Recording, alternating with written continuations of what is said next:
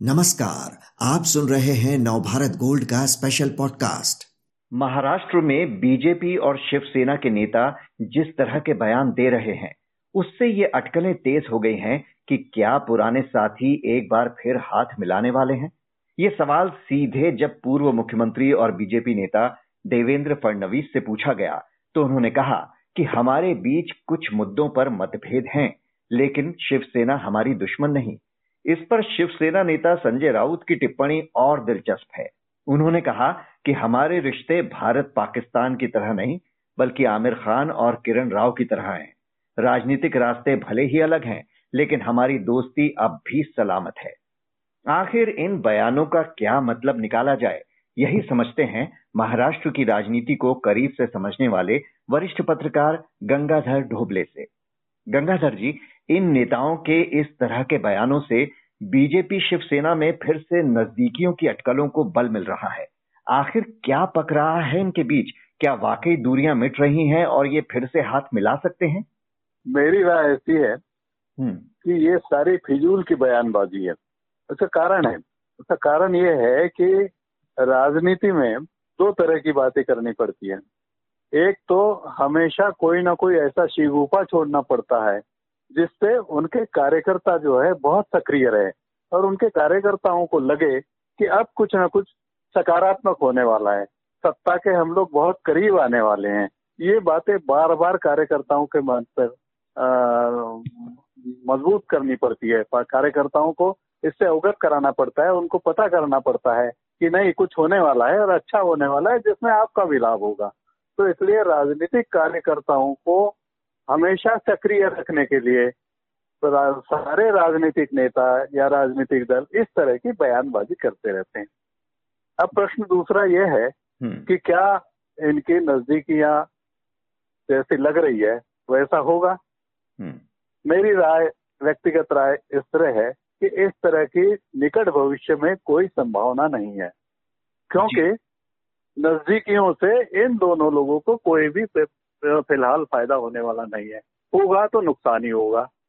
जी ये सही है कि बीजेपी शिवसेना लंबे समय तक साथ रहे हैं तो सहज रूप से मित्र भी हैं और इनकी आइडियोलॉजी भी सेम है। लेकिन जिस बात पर ये अलग हुए थे यानी मुख्यमंत्री किसका बनेगा तो अगर साथ आए तो इस मुद्दे पर तो समझौता होना अब भी मुश्किल ही है। हाँ बिल्कुल सही है। असल में शिवसेना अटल बिहारी वाजपेयी जी के जमाने में शिवसेना और भाजपा एक एक हुए थे और हिंदू ये उनका मुख्य मुद्दा था। अब हिंदुत्व का मुख्य मुद्दा जो है वो केवल बीजेपी के पास रह गया और शिवसेना के पास में हिंदुत्व का मुद्दा ही खत्म हो गया। शिवसेना ने पहले मराठी मराठी की बात की। जब देखा कि मराठी मराठी कहेंगे तो बाकी लोग जो है, देश, दक्षिण भारत के आए हुए लोग हैं, गुजरात से आए हुए लोग हैं, उत्तर भारत से लोग आए हुए हैं, वो नाराज़ होंगे और हमारा वोट कम हो जाएगा। वोट वोट बैंक को सपोर्ट चाहिए मराठी वोट बैंक को, वो सपोर्ट नहीं मिलेगा। इसलिए उन्होंने फिर हिंदुओं की बात की थी। और आज तो बात इस तरह घूम गई। सत्ता किसके हाथ रहे आ गई तो। अब हिंदुत्व के सिद्धांत की बात रही कहाँ? अगले चुनाव, अगले सार्वजनिक चुनाव में दो साल बाद चुनाव होने हैं। दो साल बाद जब चुनाव होंगे तो स्थितियाँ बद- और उस समय क्या होगा आज कहना मुश्किल है लेकिन मुझे आज के हिसाब से ऐसा लगता है कि उस समय शिवसेना मुख्यमंत्री पाँच साल रखने की बात पर ज़ोर नहीं देगी। जी। वो शिवसेना भाजपा को आगे बढ़ाएगी भाजपा के मुख्यमंत्री काल में काम करने के तैयार होगी क्योंकि उस उस समय उनकी राजनीतिक मजबूरी होगी। शिवसेना यदि बीजेपी को साथ नहीं लेगी तो शिवसेना कहीं भी नहीं रहेगी और आने वाले उनका भविष्य बहुत अच्छा होगा। ऐसा मुझे नहीं लगता। तो साथ आना सार्वजनिक चुनाव में, विधानसभा चुनाव में ये उनकी मजबूरी है और मजबूरीवश उनको आना ही है। अब शिवसेना को भी आना है, भाजपा को भी आना है। और उस समय शिवसेना एक कदम निश्चित रूप से पीछे हटेगी, इसी का नाम राजनीति है। और अगर अभी की बात करें तो कुछ हलकों में ऐसी भी चर्चाएँ हैं कि शिवसेना साथ आ सकती है अभी भी, लेकिन उसकी शर्त है कि देवेंद्र फडणवीस को केंद्र में भेज दिया जाए और बीजेपी के भले ही दो डिप्टी सीएम बना दिए जाए। क्या बीजेपी को ये मंजूर होगा अगर ऐसा कुछ है तो? अ, मुझे लगता है कि ऐसा संभव नहीं है। वो बात इन्होंने शिवसेना ने इसीलिए उठाई है कि ये बात है इसका कारण है। कि महाराष्ट्र के दो दिग्गज नेता सबसे बड़े दिग्गज नेता नितिन गडकरी जी हैं देवेंद्र फडणवीस जी और गडकरी जी इनमें नहीं बनती। राजनीति क्योंकि राजनीतिक रूप से दोनों के लिए ये बड़ी मुश्किल वाली बात है। नेता कौन? गडकरी जी अपना नेतृत्व खोना नहीं चाहते और देवेंद्र जो है, वो पीछे हटना नहीं चाहते, उनको महाराष्ट्र से इसलिए केंद्र में, या बीजेपी हाईकमान ने ऐसा तय किया कि वे नितिन जी जो है, बहुत अनुभवी व्यक्ति है, बहुत अच्छा काम करते हैं, उनको केंद्र में लाया जाए और उनको राज्य के, राजनीति से दूर रखा जाए थोड़ा थोड़ा अंतर रखा जाए। दूर तो है नहीं वो। आखिर में बहुत सारे निर्णय वो नितिन गडकरी के ज़रिए ही होते हैं। देवेंद्र फडणवीस सेकंड द्वितीय स्थान पर हो जाते हैं। और देवेंद्र फडणवीस को लगता है कि राज्य मेरे पास मेरे, यही बहुत है। और नितिन जी को लगता है कि देवेंद्र को राज, देवेंद्र के हाथ में राज्य नहीं आना चाहिए। आया तो उनका महत्व कम हो जाएगा। इसलिए बीजेपी में अंदरूनी जो बात चल रही है, उसमें भी सब एक दूसरे को काटने पे लगे हुए हैं। इसलिए ये जो बात कही जा रही है कि उनको केंद्र में लिया जाए और फिर ऐसा किया जाए इन बातों में कोई तुक नहीं है। ये बहानेबाजी है केवल, और उससे कुछ निष्कर्ष निकलेगा ऐसा मुझे नहीं लगता। और अगर महाविकास अघाड़ी की बात की जाए तो इसमें जो दल हैं, इनमें भी आपसी खींचतान चल रही है। कभी कहते हैं कि ये साथ हमेशा का नहीं, चुनाव अकेले ही लड़ेंगे आगे, और कभी वादा याद दिलाते हैं। तो गठबंधन में अभी क्या स्थिति है? क्या ये पूरे टर्म तक साथ बना रहेगा? क्योंकि गठबंधन के कुछ नेताओं के खिलाफ भ्रष्टाचार के आरोपों से सीएम उद्धव ठाकरे भी सहज महसूस नहीं कर रहे हैं। आ, मुझे लगता है कि ये गठबंधन चलाना तीनों दलों की मजबूरी है। जो महाअघाड़ी बनी हुई है। कांग्रेस ने ये बात अक्सर कही है कि हम अकेले लड़ेंगे अकेले उनके अध्यक्ष जो है नाना पटोले जी हम्म। उन्होंने कहा कि नहीं हम अकेले चुनाव लेकिन कांग्रेस के अकेले लड़ने की ताकत है नहीं। और कांग्रेस लगभग यानी हर जगह जो है, तीसरे नंबर पर, चौथे नंबर पर चुनाव में रहती है।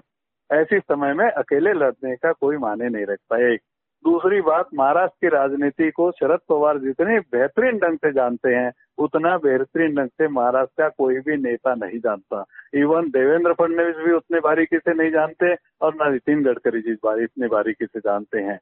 तो शरद पवार के बिना महाराष्ट्र में कोई गठबंधन, कोई मोर्चेबाजी होना संभव नहीं है।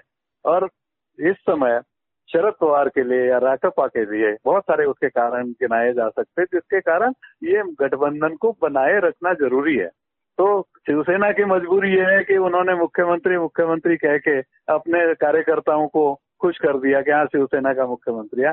दूसरी, एनसीपी की, यानी राकापा की मजबूरी है, शरद पवार की मजबूरी है कि उनको रहना है कि बहुत सारे मुकदमेबाजी उनके खिलाफ में बीजेपी ने लगा दी है। तो वो उससे बहुत नाराज़ है। उनके भतीजे जो अजत पवार, उनकी चीनी मिलों के, मिलों को लेकर या चीनी मिलों की खरीदी बिक्री को लेकर ऐसा कहा जाता है कि शरद अजीत पवार जी के जमाने में इकतालीस चीनी मिलें ऐसी है जो बेभाव बेच दी गई। है ना जी, एक चीनी मिल को बनाने में करीब ढाई सौ, तीन सौ करोड़ रुपए लगते हैं। वो चीनी मिलें बीस, तीस करोड़ रुपए में बेच दी गई और वो उन लोगों के हाथ में गई जो कांग्रेस से या राकापा से जुड़े हुए लोग थे। तो अब उसके कारण उसकी यदि जाँच बैठती है या कुछ होता है, या अनिल देशमुख वाली बात कीजिए, होम मिनिस्टर वाले, उनके खिलाफ तो चल ही रहा है जाँच। और अनिल परब जी है एक मंत्री, उनके खिलाफ में चल, जाँच आने की संभावना है। ऐसे और एक दो चार मान मैं उजागर नहीं करना चाहता। ऐसे हैं कि जिनके खिलाफ है, बहुत पुख्ता सबूत है। और यदि केंद्र के बीच बीजेपी उनके खिलाफ में कोई कदम उठाती है तो ये सारे मुश्किल में पड़ जाएँगे। इसको रोकने का एक ही एकमात्र ज़रिया ये है कि ये तीनों को एक साथ रहे तीनों अपनी ताकत बनाए रखे तो केंद्र से लड़ सकते हैं बीजेपी लड़ के लड़ सकते हैं। इसलिए मुझे लगता है कि महाविकास आघाड़ी महाराष्ट्र की जो है ये पाँच साल चलेगी। यदि बहुत यदि कोई मैं कोई ज्योतिष तो हूँ नहीं लेकिन मेरा विश्लेषण ये कहता है कि ये उनकी चलाना ये उनकी मजबूरी है। हम्म। और ये बयानबाजी का जैसे मैंने पहले कहा है कि अपने नेताओं को अपने कार्यकर्ताओं को हमेशा एंगेज रखने के लिए काम पे लगाने के लिए इस तरह की बयानबाजी करनी पड़ती है। ताकि लोग तत्पर रहे यहाँ कुछ मिलने वाला है। आखिर में कार्यकर्ता उनके साथ क्यों रहे? वो सेवा वाली भावना खत्म हो गई है दूसरी भावनाएँ आ गई है। तो ये बहुत सारे लोग राजनीति में मतलब राजनीतिक दल इस तरह का करते रहते हैं।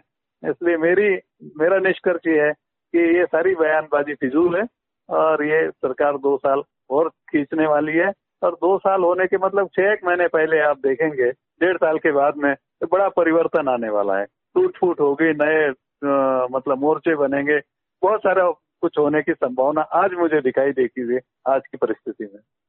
जी मतलब महाराष्ट्र की राजनीति में एक बड़ी उथल पथल हम आने वाले समय में देख सकते हैं। गंगाधर ढोबले जी, हमसे बात करने के लिए आपका शुक्रिया।